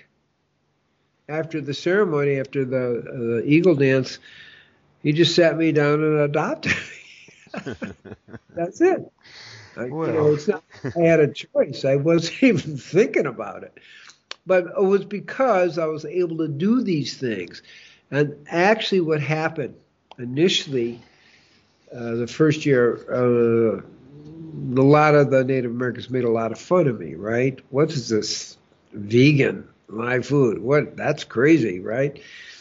But then, as they saw I had the energy and endurance to go the four days without food and water where no one else could, they began to get, oh, well, maybe there's something to the diet. So the post uh, dance feast became more and more vegan as the years went on hmm because they said, what's he doing? And then people began moving in that direction. So by the time the fourth year, uh, people were, a lot of people interested in veganism because they see it works. hmm Well, so many world class athletes uh, nowadays are vegan and uh, uh, Yes, doing their best performances. So, Absolutely, because the, the toxins from the meat kind of actually weakens you at some level.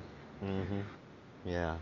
So, um, anything else you want to mention about um, what's in your book and your new book? We're talking to Gabriel Cousens, MD, and his new book is Into the Nothing, a spiritual autobiography.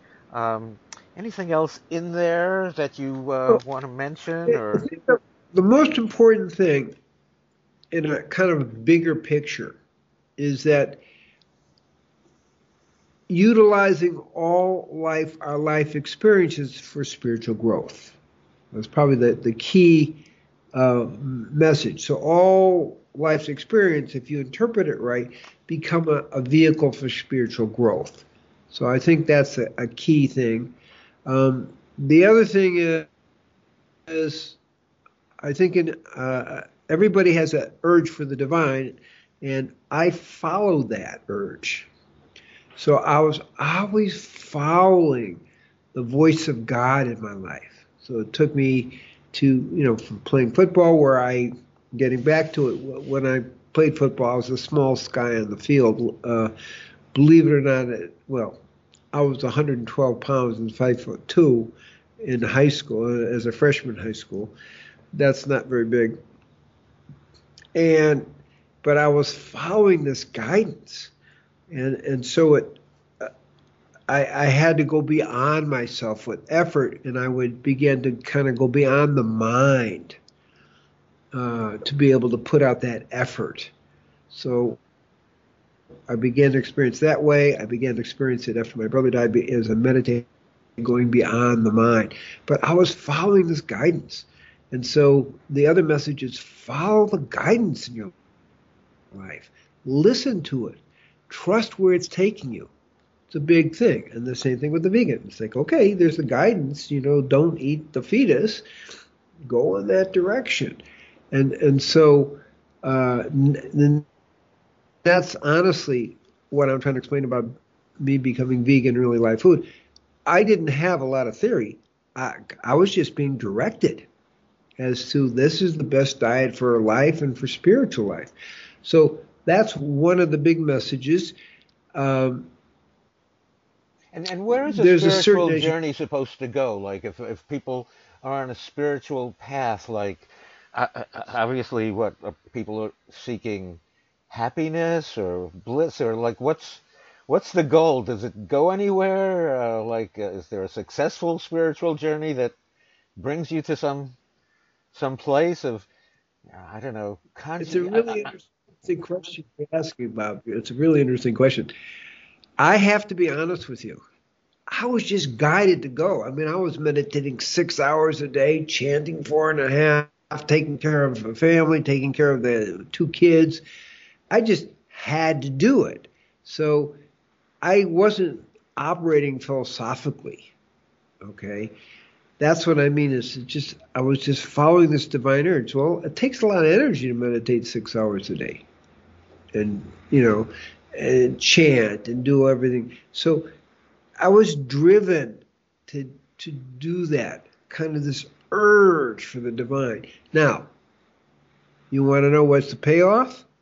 Okay. In in the process, you begin to access what I call the, the, the deeper uh, soul level of who you are, and you begin to access the non-causal bliss and non the non-causal without a cause, bliss without a cause. You don't need anything outside of you. Uh, love without a cause, compassion without a cause. Okay, peace without a cause, because it's the truth of who we are and it is ecstatic. And it's not just in meditation, it starts to take over your whole life. So your whole life is this ecstatic way of being. You're just turned on to all of life. You're feeling really great and you're feeling really at one. That becomes more and more of your state. That's the payoff. The big payoff is ultimately merging with God. So when I say, uh, you know, in the book, I eventually, as you go deeper in meditation, you go beyond the mind. Mm-hmm. That's so, um, really the key. And, and, and then you I, go beyond nothing. You disappear into the nothing. That is pure ecstasy. Mm. It's pure joy. And it's from within you. Nothing outside is affecting you. You're gone in that way.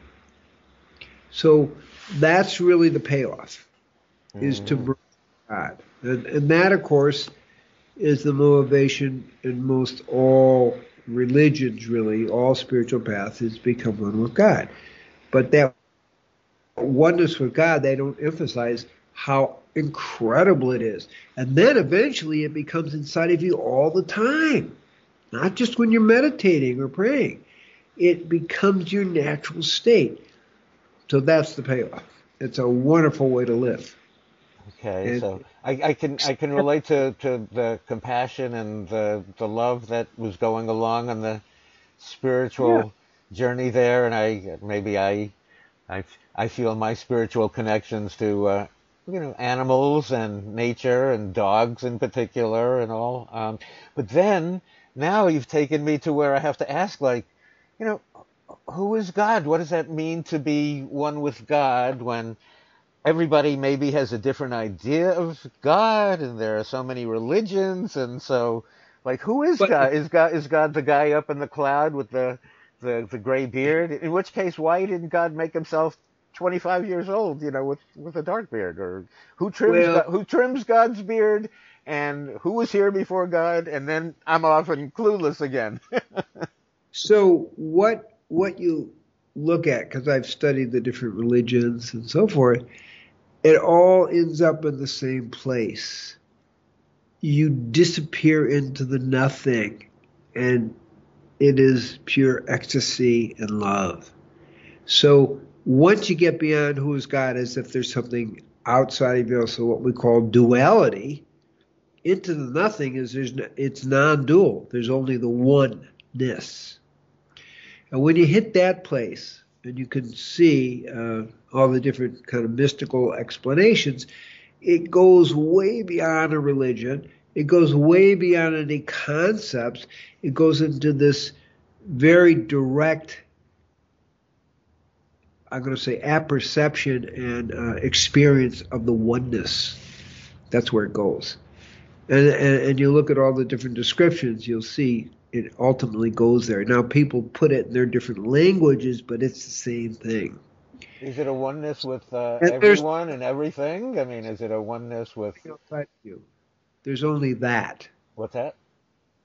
There's nothing outside of you. There's no image or guy with a beard or whatever, you know, or a crew cut or whatever. It's a way beyond an image. It's a direct apperception of the nothing, a direct experience of the nothing of the absolute. And, and uh, so all images, all ideas of duality go away, and it's in a non dual state. You're one with everything. So, so nothingness brings you to oneness with everything. Well, oneness with everything eventually becomes nothingness. because uh, let me explain what I mean by that. If you're at one, there's still a you that's one. Does that make sense? It's like duality. Mm-hmm. But there's a place where you disappear and there's only that, the nothing. That's the final stage. Mm. So there's a progression. But if you're you merging with the one, there's still a you, so you're still in duality. But there's a place where the body disappears, the mind disappears, and there's there's just that, the nothing. Well, so the into the nothing is, and the mind disappears and there's yeah. nothing.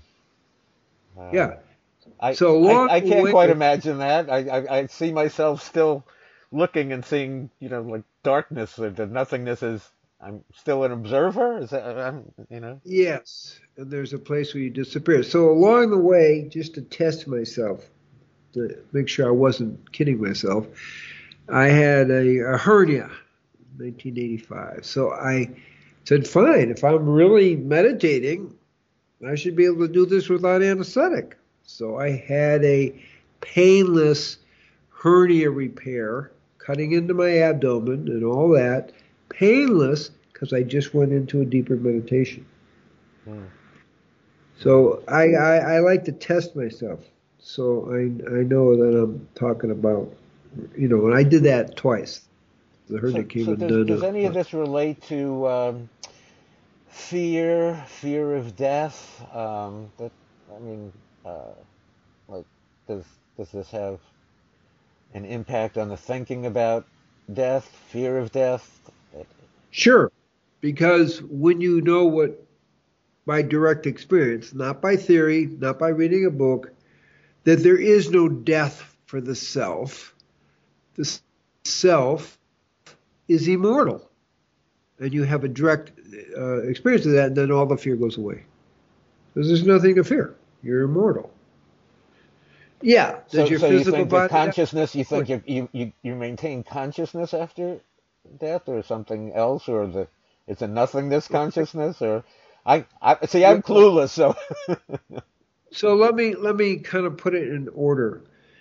After death, okay, you still are in a kind of individual soul, okay. So you're still in duality. Dying does not bring you into the one. Bringing you the one is is a is a much deeper process. So when you die, there's the astral body, the energy thing. You're going down the tunnel. That's one thing, and you do experience those things in the in the process. But into the nothing is uh, something that began to happen spontaneously, naturally in meditation, where I would simply disappear. There was no me there.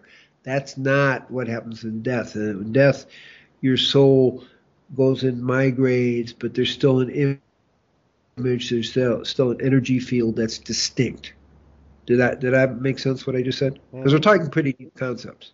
Sure, sure. A, that's not into the, that's not into the nothing. That's just death. You know, you go into another uh, state. Some people say, "Oh, you're reborn to a higher consciousness." Doesn't matter. The point is, you're still a distinct soul. Into nothing means you have merged with God. The Torah teaches you can't know God and live. Now, what that means, instead of people being fearful, it basically is what I just said. You can't be distinct, you, when you really know God, because you disappear into God. And that's the meaning of into the nothing. Hmm. Sounds like into the everything. Into the nothing is into the everything, or into the everything that, is into the nothing. That's right. That's right. And all this happened for me spontaneously. I I didn't create concepts of how it was going to be. I would just my whole life, you know, the message of into nothing is my whole life has just been guided in some way, and I have chosen to follow the guidance. Sometimes it's a little difficult, sometimes it isn't. But the point is, I'm committed to following that uh, kind of divine guidance. And so, and so is that like uh, intuition? Uh, yes. Hmm. It may be stronger in that because I, I and as I write in the book, I, I felt a little uh, kind of pushed. Mm-hmm. I'll put it that way. Uh, mm. in, in you know, in a sense, it, it's like yes, I have a choice not to go along with the flow, but that wasn't very comfortable. So mm. I was uh, you know, more pushed into doing this. I mean, when I lived in the ashram, it's like, oh, you meditate one hour a day, that's good. A lot of people couldn't even do that, but fine, you know. But I start with one hour. Next thing it's two hours. Next thing it's six hours a day. What is going on here? Mm-hmm. If you know what I'm saying is like that was that's not my plan. And so really, when we talk about spiritual life, it was natural to become vegan. It was natural to be live food, to become a superconductor of the divine. So the body is not in any kind of way, any blockage to the divine flow. And then it was just natural to start meditating more and more until disappeared. Hmm. Well, that's uh, fascinating all the way around. You know, I'm I'm just I'm I'm I'm fascinated by consciousness to begin with, memory. I'm just like it's all such a mystery to me. It's like, what am I doing here? Well, I'm asking people to go vegan. That's that's about all I know. but that's a wonderful service because that helps prepare you to receive the spiritual energy. That's why being vegan's a big part of many, or uh, you know, the nutritional part of many spiritual paths. Mm-hmm. And that's that's not an accident because you're not taking the death, you're not taking the misery, you're not taking the pain. You know, well, you're it protect- does seem like the most moral behavior. You know, I mean, I I uh, some guy wrote a letter to to my show some years back, and he said, you know, your, your show is dripping with moral superiority, so I'm I'm not going to listen anymore. But you know, I mean, if if you examine it, you know, objectively, uh, what what's more moral than living vegan, right? If you remove yourself from from the violence and the killing and the torture, you know. You, of you, course. Yeah. You know, but for me, I kind of look at okay, you're not causing death. You're pr- preserving the resources. I won't go into the details, but you're saving like a sw- swimming pool full of water each year. You're, you know, you're if if the whole world were vegan, we could feed the world seven times over. I mean, how bad is that? So suddenly we're not talking about starvation I mean, it, it we, seems to solve everything. So that's the, that's you know, that's why it, I focused in on it. I, you know, I, I want to be right about everything. So whenever so, there's a problem, I just say, well, just go vegan. You know, I mean, like climate change, go vegan. Deforestation, yeah. go vegan.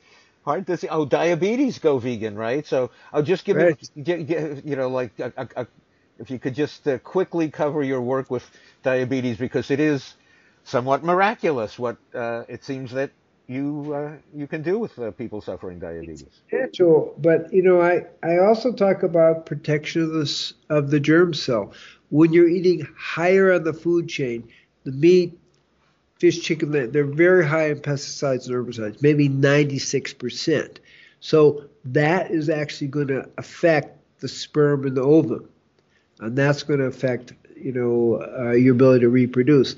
I kind of suggest and I think it's true that the vegans will be the most productive because they're eating lower on the on the food chain. Therefore, they're less uh, less sterility from you know the pesticides and herbicides. Okay, and then you have this abundant vitality, which we're talking about. And then you have global hunger. Okay, you can feed the world seven times over. This is pretty practical, yeah. and obviously cruelty to animals, okay, and then uh, prevention of the ecological destruction. That's a simple way. You know, I added it up. It's about 51%. When we talk about global warming, 51% uh, of the global gases, uh, global warming glass, gases come from eating meat, fish, chicken, dairy. Yep. It's a, there's very you know, every time people have a quarter pound hamburger, they destroy 55 feet of rainforest. And then obviously the morals, ethics, and spirituality. So it's it's very holistic. Being vegan is a very holistic way to be. Right. And, and I just wanted you to hit upon the subject of diabetes also because that's a, yes, a plague yes, too, you know, right now. So what, what I uh, uh, somebody came to me. I'll tell you the story a little bit and he said, "Can you do a movie on vegan and live food and what that is?" And I said, "Well, no. I, actually, what I want to do, if we're going to do it, let's make it really interesting. Let's do veganism, live food veganism, and diabetes." So uh, over, I did a big kind of study, of 120 people, and I, I show that kind of live food, plant-based, vegan diet. Uh, basically in three weeks, that's really a short time, could heal people of diabetes. 61% of, uh, of non uh, insulin dependent diabetics and 24% of insulin diabetics were healed in three weeks. Now, they continued to go more if they were on insulin, but they were all, everybody came off their insulin in three weeks and but not everybody's blood sugar was less than 100. So it just naturally takes you there. We do that all the time uh, on our we we have a a 21 day program, but our juice fasting. Uh, really, in a week, most everybody's off insulin by the time we, you know, after seven days. Sometimes it takes 10 days. So it just naturally uh, is the optimum diet for healing diabetes. And that's what I discovered, and that's why I wrote my book, There is a Cure for Diabetes. And, and, and, it, the, and it seems miraculous because you're only talking about three weeks or a month. Three weeks, right. Three weeks, right? It, so. But it's not a miracle. All we're saying is when you go back to a natural way of living and eating, your chronic diseases go away. The way we're supposed to be since we're herbivores, apparently. That's right. I once had a lady, she came in, she was 93 years old. She came in in a wheelchair. She had arthritis. She was on 13 different medications, uh, lots of heart medications. And of course, she had diabetes. Uh, and after just the three weeks, she was out of her wheelchair. She no longer had the osteoarthritis. She no longer was on any medications. Uh, her heart was really good. I met, I met her a year later. Uh, she was from New York. And she was just fine. No diabetes, no high blood pressure, which she also had, no medications. That's after three weeks. So it, it, it, it, it works. Just give the body a chance. Going vegan, very, very powerful medicine. Very powerful medicine. That's amazing. It seems miraculous, Yeah. but uh, yeah, like you said, To me, it isn't. It's just natural. It's just natural. I mean, I may be a little blasé about it, but I expect that in you know three weeks people are going to be healed, you know, of their diabetes are very close. Healed meaning again, uh, no medication at all and a blood sugar less than 100. So it's like And and I think also you've, you've you've mentioned that you you weren't necessarily you're not much of a fan of um, psychiatric drugs either, right? So. Um, Well, I mean, I'm a psychiatrist, but and I saw again the vegan diet, uh, certain supplements, very specifically rebalance the neurotransmitters of the brain. So, uh, in my book, Depression Free for Life, I basically cite a 90% success rate with no medication. I mean, and that's of course with the vegan life food diet as, as the base. So that's a pretty strong statement uh, that yes, let's get back in balance, and your mind will work better. So what's It, new it here? solves everything. That's.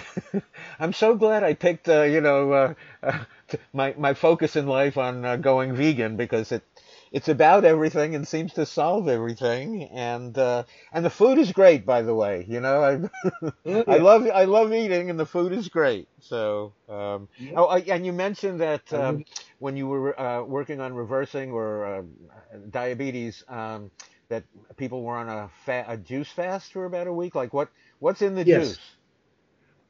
Well, it's just green juice, and it's uh, diluted in half. That's it.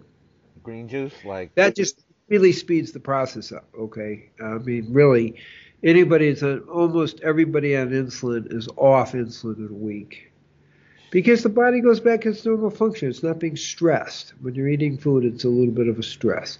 So the pancreas heals. The body's designed to heal if we leave it alone and we treat it properly. Hmm. And when you go vegan, you're treating the body properly. I mean, obviously, my bent towards live food vegan, but still, being vegan is huge. hmm And uh, you're you focus on live food vegan, meaning uh, mainly raw. Uh, Yeah. Yeah. mhm. Okay. So, um, what did you have uh, for? Uh, I don't know. You're in Israel now. What did you have for lunch or dinner or breakfast today? Well, I don't really. I have some goji berries in the morning, uh, and for lunch I have my salad, and I don't eat dinner. hmm And my weight stays the same. That's it. I just have a salad every day. I mean, I have avocado in it. I'll have some nuts and seeds in it. Uh, but that's it. I'm a salad lover too. If I could just stay away from the, the vegan cupcakes and potato chips, I'd be okay. But I love the salads too.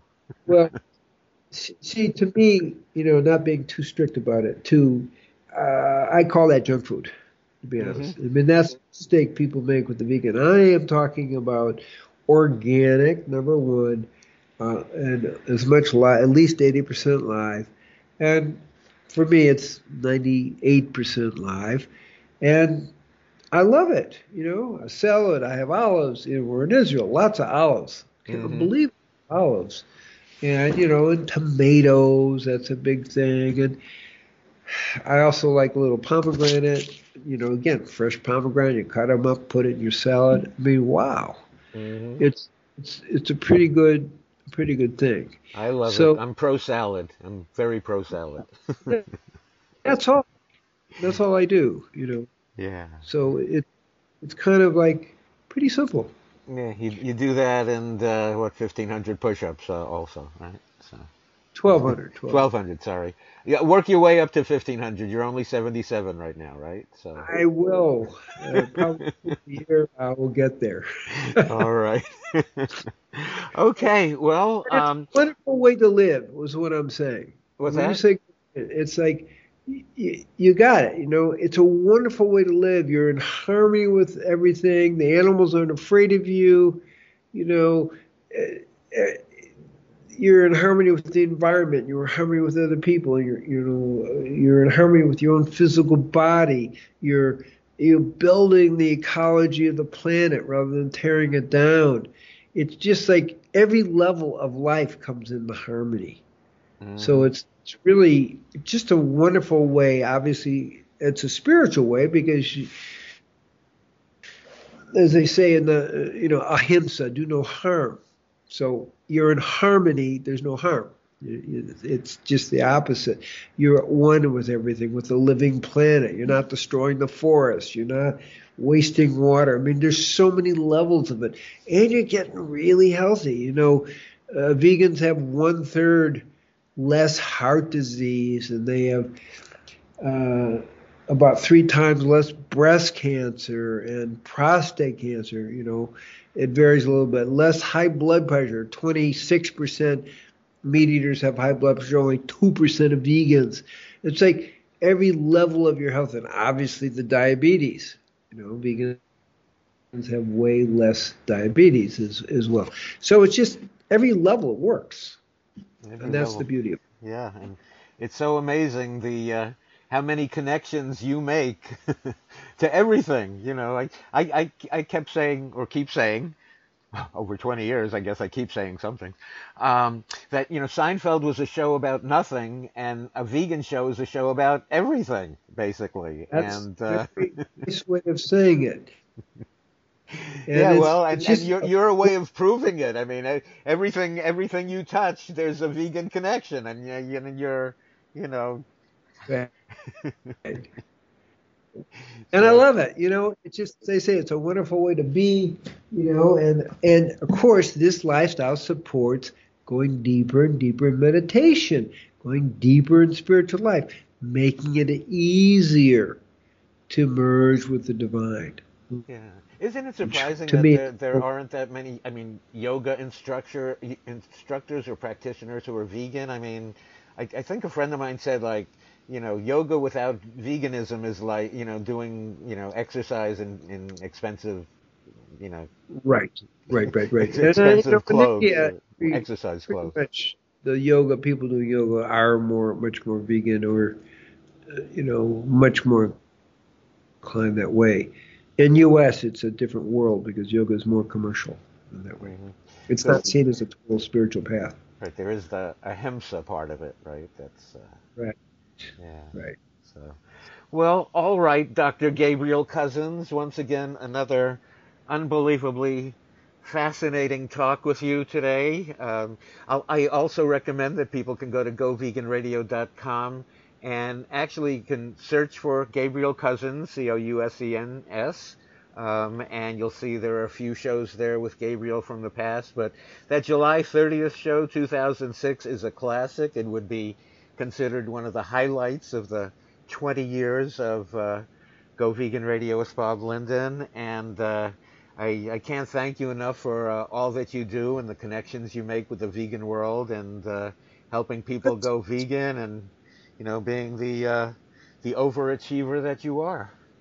Uh, for, well, first of all, thank you. And I, I want to bless you for your good work. I want to bless the, the listeners for being tuned into it and if people want more about me, they can just go to drcousens.com. I teach uh, courses in meditation and spiritual fasting retreats and uh, a variety of, of, of, of, teachings. Obviously, it does involve the vegan live food background as part of it uh, and teachings. So that's all available. Just go to drcousens.com. You can get my books there. Of course, you can get them anywhere, Amazon or whatever. So thank you. It's fun. I love the fact that you're doing this work and you've been doing it. You're the first show. I mean, and it's a, actually a great title. Go Vegan Radio. It's very cool. like it. Yeah, so, well, I, I, I thought it would last the you know maybe two weeks when I started. I started on a regular commercial station in Los Angeles, KRLA, and I thought, wow, if they hear what's on this show, like they're going to shut it down right away, you know. But uh, uh, but uh, I I also paid had to pay for the airtime, so as long as I came up with a check, uh, they they didn't seem to mind that I was insulting most of their advertisers and you know the all the meat, dairy, fish, and egg industries, and you know the all that other stuff. But here we are, 20 years later. So and we keep on so, keeping on. Thank you for your good work. I'm happy to be on your show some other time as well. Sure. It's a lot of fun talking to you, and I really appreciate that you've been doing this for so many years. You're you're holding the energy. So thank you for that. Thank you, Dr. Cousens. We'll talk again soon. Thank you so much. Okay. Take care, Bob. Bye bye.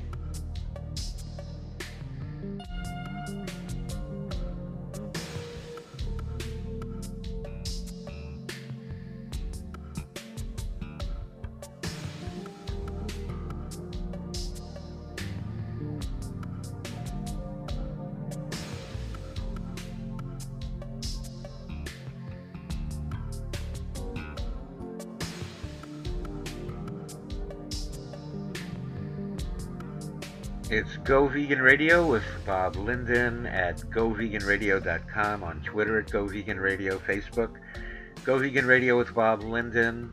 And I want to thank Dr. Gabriel Cousens for another amazing interview on this uh, program. Uh, as I mentioned, uh, we talked to him in the past, and you can find archived interviews with him at goveganradio.com. I think you should explore. We have over 600 shows there and truly, truly mind blowing speakers uh, just about every show. And again, we invite you to support our program. It's our 20th anniversary.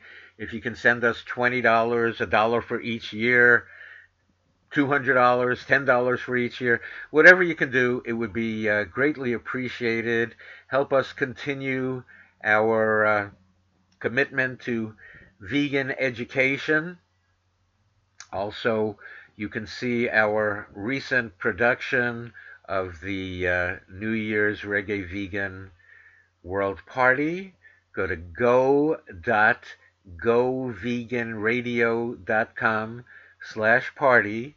Over five hours of incredible music and wonderful talks as I mentioned, uh, you will hear from uh, Will Tuttle, Dr. Neal Barnard, Sailesh Rao, Dolly Vyasahuja, and uh, Vanessa Marceau, and um, Eric Weissman from Evolution Vegan Dog and Cat Food.